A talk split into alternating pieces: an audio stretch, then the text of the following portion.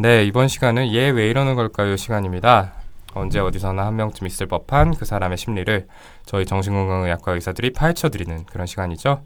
이번 시간에는 어떤 사연이 준비되어 있을지 우리의 돌아온 사연 요정 윤유 선생님 소개 부탁드릴게요. 네, 안녕하세요. 팟캐스트 잘 듣고 있습니다. 제 케이스가 이미 다뤄졌는지 모르겠지만 한번 보내봅니다. 저한텐 두 가지 문제가 있는데 서로 연관돼 있지만 같이 설명하면 읽으시기 복잡할 것 같아서 좀 나눠서 말씀드리겠습니다. 첫 번째로 간헐적 폭발성 장애가 있는 것 같습니다. 전 40대 중반의 남자고 결혼한 지 10년이 넘었고 초등학생 딸이 한 명 있습니다. 부끄럽지만 얼마 전에 부부싸움 중에 아내한테 손찌검을 하고 경찰도 출동하고 이혼 얘기까지 나왔다가 제가 계속 사죄하고 서로 이야기를 많이 나눠서 일단 큰 고비는 지났습니다. 사실 그렇게 화낼 일은 아니었는데 원래 좀 잘 다투기도 했고 그날도 사춘기에 접어든 아이에 대한 의견 충돌로 말싸움이 조금 있었는데요. 그 정도는 둘 중에 한 명이 자리를 피하면 가라앉는 상태였는데 저도 모르게 손이 올라가고 말았습니다. 엄청난 폭언도 했고요. 한동안 아무것도 통제되지 않았습니다. 경찰이 오지 않았다면 더 큰 일이 일어났을지도 모를 정도로요. 근데 그렇게 흥분이 사그라들고 나면서 엄청나게 후회와 죄책감이 몰려들고 그냥 죽어버릴까 이런 생각이 들기도 할 정도로요. 근데 사실 이게 첫 번째가 아닙니다. 신혼 때 그리고 한 5년 정도 전에도 이런 사건이 있었는데 이렇게까지 심하진 않았습니다. 그래서 사건이 일어나고 바로 정신과에 가서 상담과 검사를 했습니다. 한참을 질문하시더니 간헐성 폭발성 장애라고 진단하시더라고요. 그래서 분노 폭발 및 방을짝을 방지하는 약을 처방받았습니다. 상담을 하면서 생각을 해보니까 예전부터 저는 이런 폭발이 있었습니다.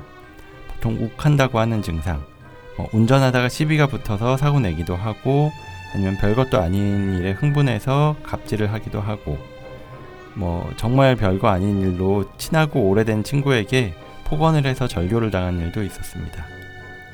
전에도 아내가 가끔 당신은 누가 보면 나 좀 건드려라. 확 스트레스 해소해버리겠다. 이렇게 마음 먹고 있는 사람으로 느껴질 때가 있다고 합니다. 근데 그렇다고 제가 사사건건 시비를 건 사람은 아닙니다. 1년에 한 번 내지 두 번 정도 정말 별것도 아닌 일에 갑자기 미친 듯이 화를 내고요. 그리고 반나절도 안 돼서 바로 후회를 합니다. 문제는 그게 일정한 조건이나 상황에서 발동되는 게 아니라는 겁니다. 게다가 증상이 갈수록 커져서 다음에 또 이런 일이 있다가는 감옥 아니면 저승 중에 있을 가능성이 높다고 생각이 됩니다. 아이고. 지금은 크게 뉘우치고 약도 먹고 하면서 다시는 이런 일이 일어나지 않도록 노력하고 있습니다. 하지만 내 안의 괴물이 언제 튀어나올지 몰라 많이 걱정이 됩니다.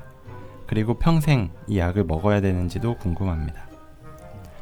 그 다음 두 번째로 저는 스트레스를 잘 받는 편인데 긴장도 잘하고 걱정도 잘해서 약간 완벽주의적인 성격이긴 한데 나이가 들면서 좀 느긋해지긴 했습니다. 근데 이상한 양상이 한 가지 있습니다. 주위에 다른 사람이 싸우거나 뭐 혼나거나 이런 큰 소리가 나는 거에 크게 스트레스를 받습니다. 군대 제대하고 얼마 되지 않아서 만원의 지하철에서 정신 이상으로 보이는 사람이 혼잣말로 계속 큰 소리를 내면서 상상의 인물하고 싸우는 걸 봤습니다. 뭐 누구나 스트레스 받을 만한 상황이지만 다들 그냥 참고 있었는데요. 그렇게 한 시간 이상 듣고 있다가 제가 어느샌가 그 사람을 공격을 하고 있더라고요. 그래서 그때 처음으로 정신과에 가봤는데 그냥 성격장애라는 말만 들었었습니다. 그리고 아내가 딸아이를 훈육을 할때 뭐 딸이 잘못했으니까 당연히 할 만한 훈육인데도 아내가 좀 말이 거칠게 나온다든지 좀 크게 소리를 친다든지 하면 그걸 듣고 있으면 그 이야기가 다 저한테 하는 말로 들리는 거예요. 그래서 이어폰을 끼고 음악을 크게 듣거나 아니면 힘들면 집 밖으로 피하긴 하는데 그 전에 참지 못하고 폭발을 하면 그게 부부싸움으로 연결이 되고요. 그래서 전에는 딸을 사랑해서라고 생각을 했는데 그냥 제가 스트레스가 심해서 그런 것 같습니다. 병원에서 이런 증상을 말씀드리긴 했는데 과거에 어떤 트라우마가 있는 것 같다면서 그건 알기가 힘들다고 하더라고요. 그래서 저 나름대로 생각해 본 건 제 기억에 어릴 때 부모님은 제가 듣도록 부부싸움을 하진 않으셨는데 냉전 위주라서 눈치를 계속 보는 일이 있었던 것 같습니다. 그리고 트라우마라고 할 만한 게 있다면 군 생활 동안 받은 가혹행위.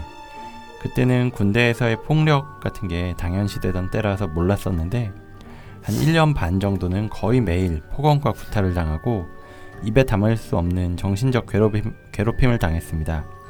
특히나 저는 제 후임을 때리지 않았기 때문에 선임들한테 더 심한 구타를 당하기도 했고요. 결국 단체 구타로 후임 하나가 청력을 잃는 바람에 헌병 조사로 폴, 폭력을 행사하던 선임들이 다 영창에 가서 끝이 나긴 했습니다. 근데 한창 힘들 때 불침번을 사다가 저를 가장 많이 괴롭히던 선임이 곤히 자고 있는 모습을 보다가 끓어오르는 사리가 있어서 개머리판을 겨누고 차마 내려칠 순 없어서 부들부들 떨면서 울었던 적이 있었습니다. 보통 평생 가는 트라우마는 어릴 때 생긴다고 들었는데 성인이 된 후에 받은 트라우마가 영향을 미치는지 잘 모르겠습니다. 정신과에서 주는 약을 먹어도 이런 일에서 받는 스트레스는 줄지가 않았습니다. 속으로 내 얘기 아니다, 난 괜찮다, 이렇게 되뇌이면서 계속 그 상황에서 빠져나오려고 합니다. 이런 증상도 치료가 가능한지 어떤 방법이 있을지 알려주시면 감사하겠습니다.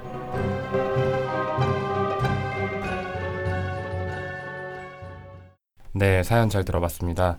이 별거 아닌 일로 쉽게 흥분을 하게 돼서 고민이라는 분의 사연인데요. 특히 최근에는 아내분에게까지 손찌검을 하게 돼서 정신과 치료를 받고 계신다고 이런 말씀을 하셨네요. 또 옆에서 다투거나 혼나는 등의 상황에서 큰 소리가 나면 스트레스를 심하게 받아서 견디기 힘들다는 말씀도 해주셨습니다.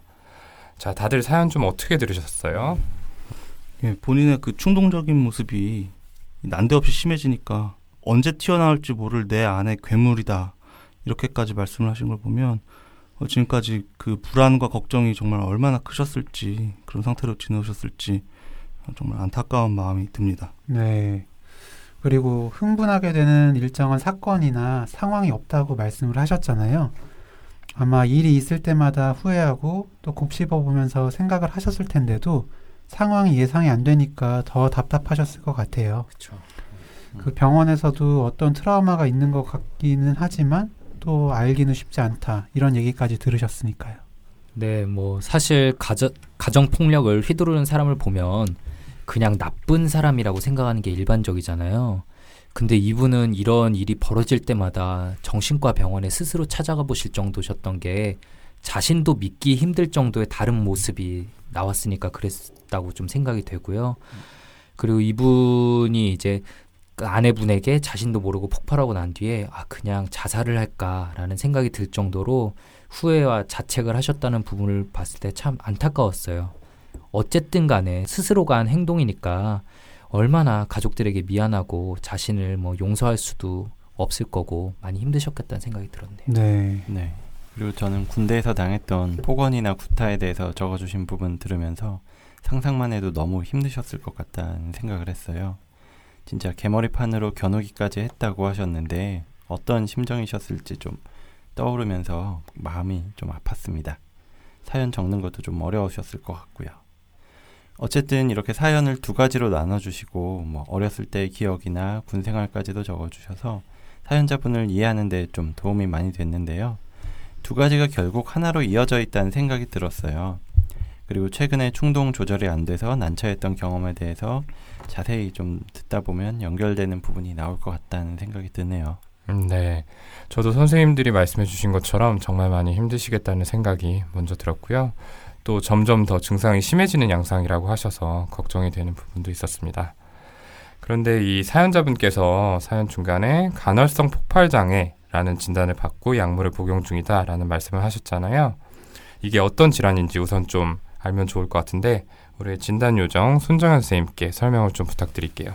네, 간헐성 폭발 장애는 여러 차례 공격적인 충동을 조절하는데 문제가 생기는 증상이 있을 때 진단을 할 수가 있습니다. DSM-4 이전의 진단 기준에서는 물건을 부순다거나 타인을 때린다거나 하는 어떤 물리적인 손상을 주는 행동이 있을 때 진단을 할 수가 있었는데 새로 바뀐 DSM-5에서는 폭언 아니면 위협하는 제스처 이런 행동만으로도 진단이 가능하게 바뀌었죠. 이 문제의 원인이 되는 이 스트레스에 비해서 공격성이 아주 심하게 과도하게 표현된다는 것이 이 진단의 필수적인 중요한 부분입니다. 이 뇌의 기질적인 손상이나 이 간질 발작이죠. 뇌전증 그리고 반사회성 인격 장애 같은 심한 공격성을 보일 수 있는 다른 질환들은 배제돼야 이 진단을 내릴 수 있고요. 그래서 흔하게 요즘에 분노 조절 장애라고 이야기를 많이 하잖아요. 네, 네네. 많이 하죠. 그러면서 인터넷에서 많이 본 글이 분노 조절 장애의 특징. 자기보다 강한 사람 앞에서는 잘 조절됨. 네. 이런 글도 봤는데요.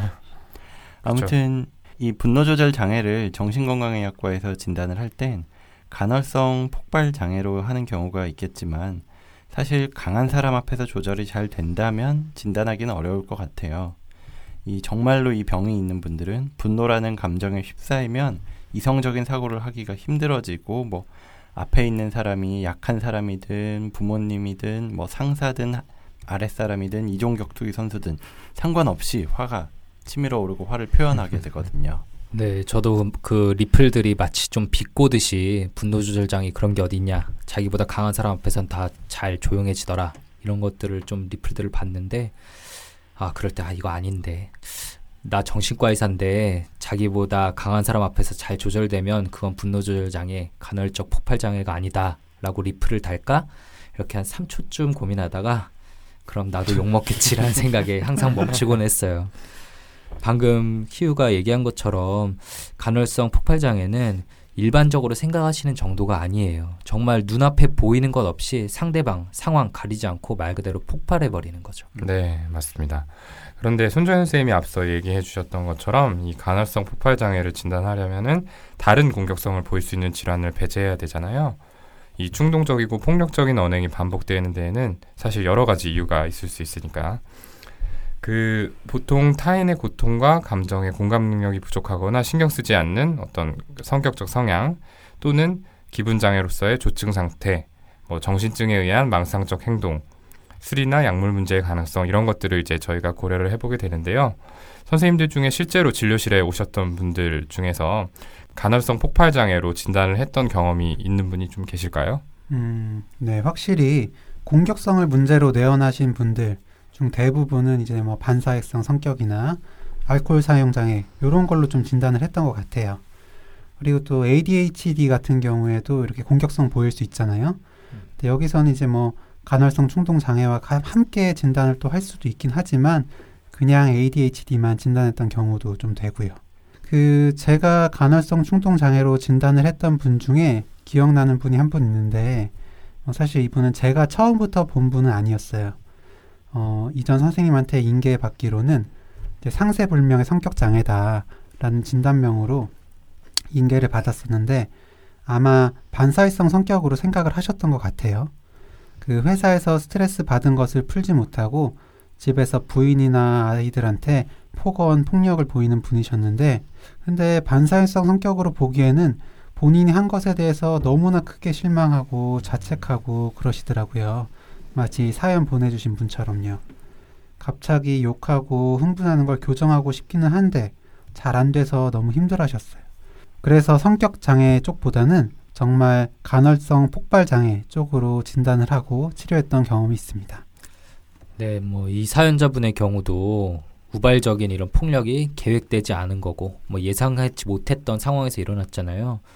그리고 그 직후부터 후회와 자책으로 괴로워하는 모습이 있었고 근데 뭐 예전에 군대에서 폭력을 자기가 만, 감수하면서까지 가혹행위에 반대하셨던 점들을 생각하면 뭐 반사회적 성격 성향에 의한 거라고는 당연히 보기 힘들겠고요. 그렇다면 이렇게 사연을 보내실 리도 없었겠죠. 이분 같은 경우엔 이미 진단을 잘 받으셨지만 간헐성 폭발 장애 진단이 합당하겠다는 생각이 좀 들어요.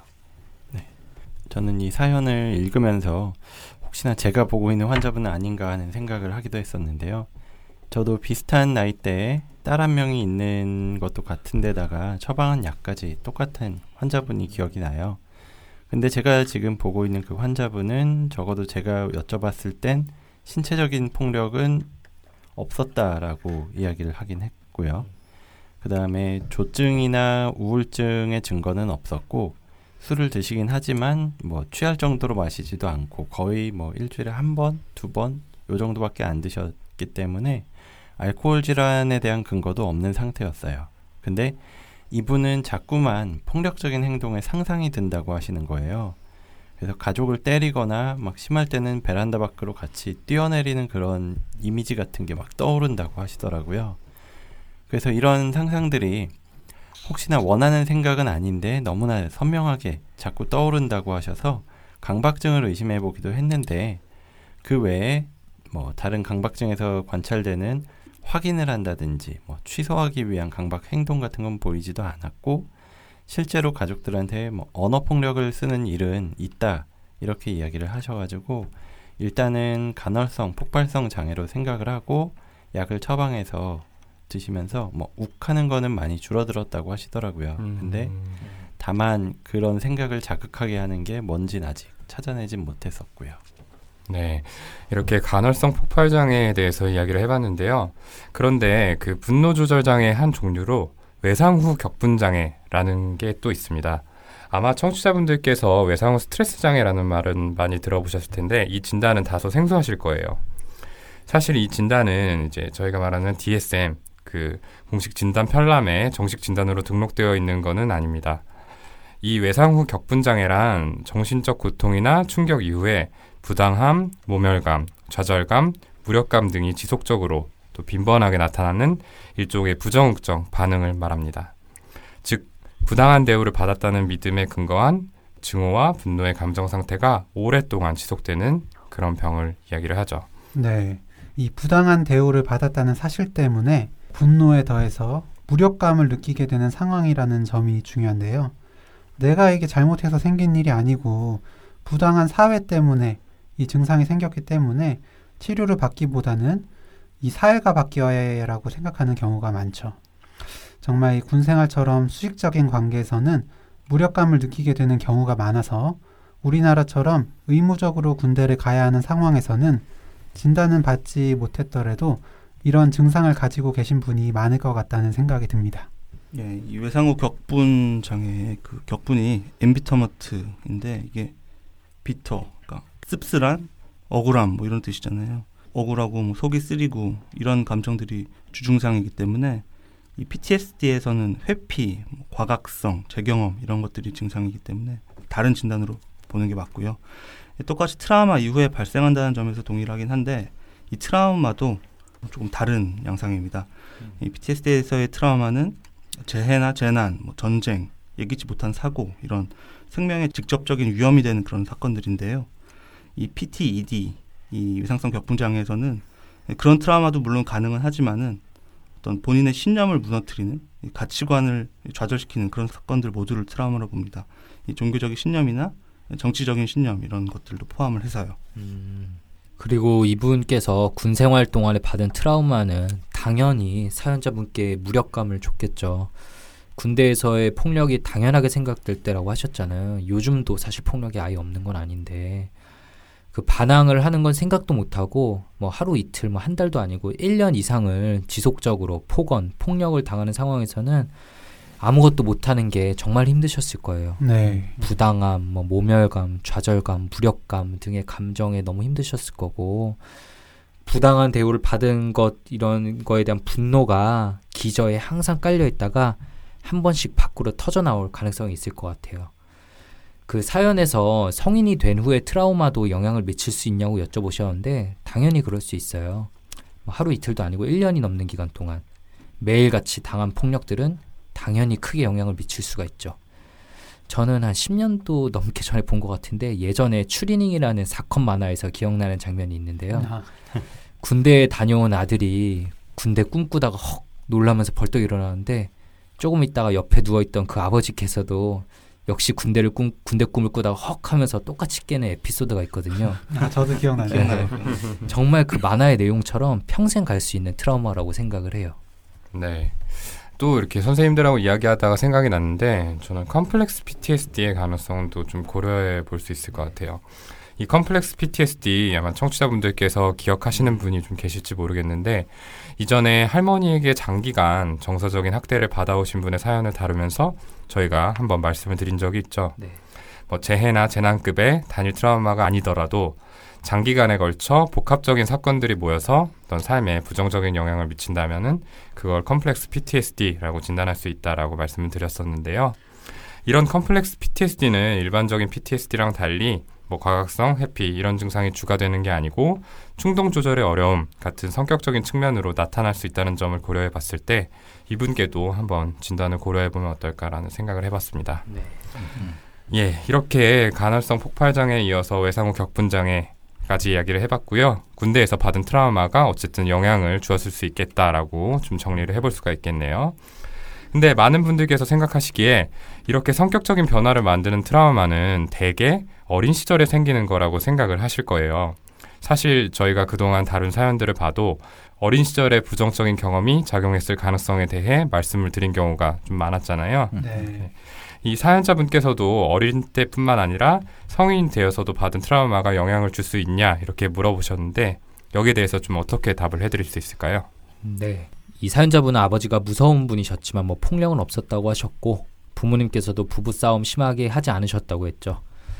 어, 뭐 군대 이전에 공격성이 나타났던 일을 언급해 주지 않으셨는데 군대에서도 선임을 어떻게 하고 싶었지만 결국 참았다는 부분에서 그 군대 이후에 현재 문제가 생긴 건 아닌가 싶었어요. 그리고 우리가 다 성인이 된 이후에 군대에 간다고 하지만 만으로 10대 후반, 20대 초반의 어린 시기잖아요.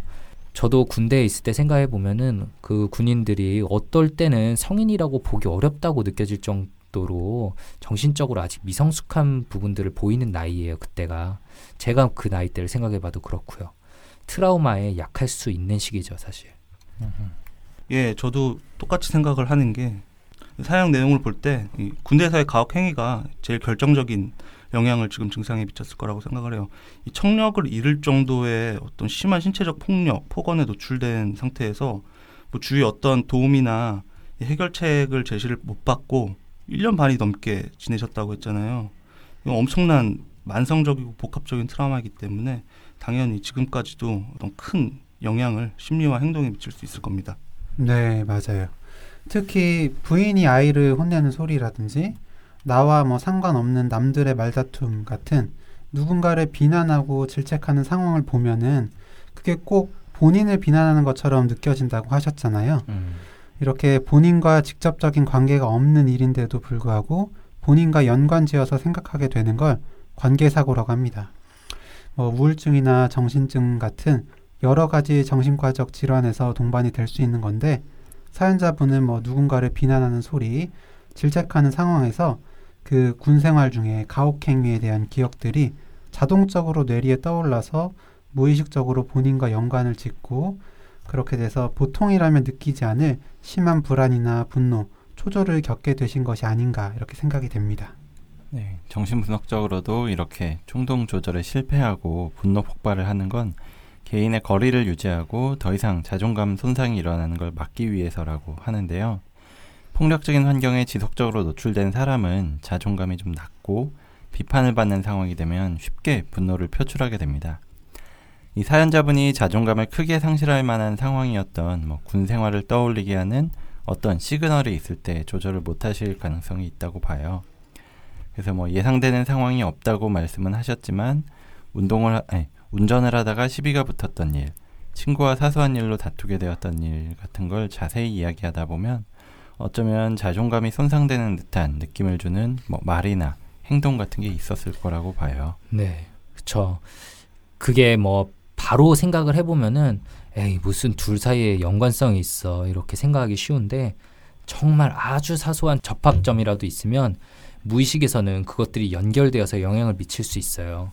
이분 같은 경우 누가 나를 무시한다라고 느껴지는 순간엔 그 상대방에게 예전에 나를 무시했던 군대 선임에게 쌓아놓았던 분노가 터져나간 건 그런 가능성이 있는 거죠. 네, 좋습니다. 이제 마지막으로 이분께 어떤 도움을 드릴 수 있을지에 대해서 이야기를 해봐야 될 텐데요. 현재 약물 치료를 하고 계신다고 말씀을 하셨죠. 사연 속에서 이제 데파코트라는 약을 드신다고 말씀을 해 주셨어요. 저희가 지금 사연 읽을 때는 빠졌지만 상품명이라 성분은 발프로이게시드라는 뇌전증에 사용하는 약물인데요. 이 약을 복용을 해도 스트레스는 여전하다라는 말씀도 해주셨는데 다들 이 약 많이들 사용해 보셨죠? 네, 음. 정신건강의학과에서는 기분 조절제로 특히 조울증에서 많이 쓰는 약인데요. 충동 조절에도 도움이 되기 때문에 그 목적으로도 많이 쓰고요. 네. 음. 그런데 사실 스트레스 자체를 조절할 수 있는 약은 아니고 스트레스에 따라 나타나는 반응, 그러니까 감정 조절이 안 된다거나 충동 조절이 안 된다거나 하는 그런 이차적인 반응을 조절하는 약이거든요. 그래서 스트레스는 여전하다고 느끼시는 게 당연할 거예요. 저도 뭐 이 약을 처방했을 때 약을 드시고 확 반응이 느껴진다고 하시는 분들은 거의 못 봤던 것 같고요. 나중에 이런 말씀들을 하시곤 해요. 아, 약 먹으면서 효과가 있었다고는 못 느꼈는데 아, 예를 들어서 어제 있었던 순간 같은 건 약을 먹기 전 같았으면 확 터졌을 게 분명한 상황인데 이번은 어떻게 잘 참고 넘어간 것 같았다. 이런 식의 말씀들을 좀 하시곤 하죠. 네. 음, 맞아요. 그런 약물도 많이 쓰고요. 또 증상이 악화될 때 즉각적으로 긴장을 완화하기 위해서 항불안제를 저희가 처방해서 복용하시도록 하기도 합니다. 근데 이 약물이 오히려 충동성에는 악영향을 미칠 가능성도 있고 또 약에 의존하게 되는 오남용의 가능성도 있어서 약에 대한 충분한 이해와 신중한 사용이 필요합니다. 그리고 또 프라파로놀롤이라는 베타 수용체 차단체 같은 약물도 쓰고요. 항정신병 약물도 공격성을 조절하기 위해서 사용하기도 합니다. 그리고 또 남성 호르몬인 테스토스테론이 공격성이나 대인관계에서의 폭력성과도 연관이 있거든요. 그래서 이런 남성 호르몬을 줄여주는 약이 도움이 될 수가 있어요. 네. 또 생물학적으로 조금 더 설명을 드리면 세로토닌이라는 신경 전달 물질이 줄어들면서 생기는 증상으로 보기도 해요. 이 세로토닌이 있어야 스트레스, 우울, 불안이 줄어들고 과도한 흥분이나 분노의 감정도 컨트롤할 수가 있죠. 그래서 세로토닌을 조절하는 항우울제를 복용하면 공격성이 줄어들기도 합니다. 네, 이렇게 생물학적인 원인하고 약물 치료에 대해서 이야기를 해주셨는데요. 군대에서의 일 외에도 본인이 미처 깨닫지 못하는 예전의 경험들이 마음 밑바닥에서 지금의 과민성, 충동성에 영향을 주고 있을 수 있습니다. 이런 이전과 지금의 기억, 뭐 경험에 대한 마음을 함께 살펴보는 면담 치료를 통해서 내가 왜 그래 왔는지 더 이해하게 되면 한결 더 편안하게 지내실 수 있을 것 같아요. 이런 뭐 분석적 면담을 통해 변화를 얻기 위해서는 꾸준하고 장기간 치료가 필요합니다.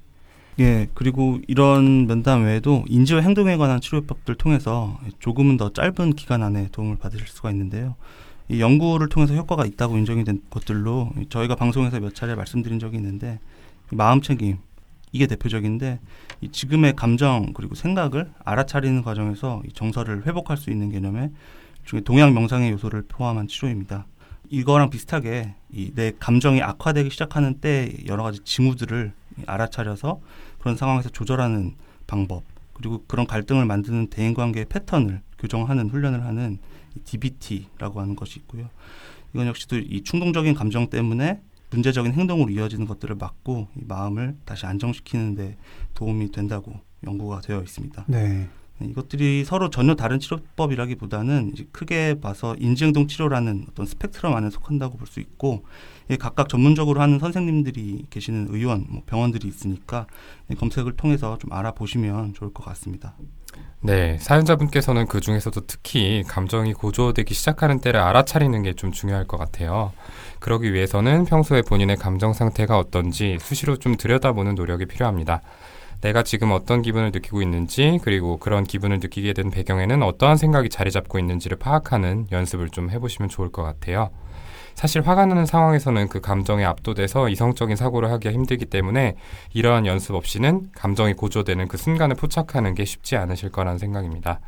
이러한 순간을 알아차리는 게 가능해지고 나면은 호흡법이나 이완기법 같은 방법을 이용해서 긴장을 낮춤으로써 과도하게 화를 내는 거를 좀 막을 수 있을 것 같네요. 네, 맞습니다. 그리고 방금 동훈이가 화가 난 상태에선 이성적인 판단을 못 한다고 했잖아요. 그리고 일부러 상대의 약점을 건드리거나 상처 주는 말만 골라서 할 수도 있고요.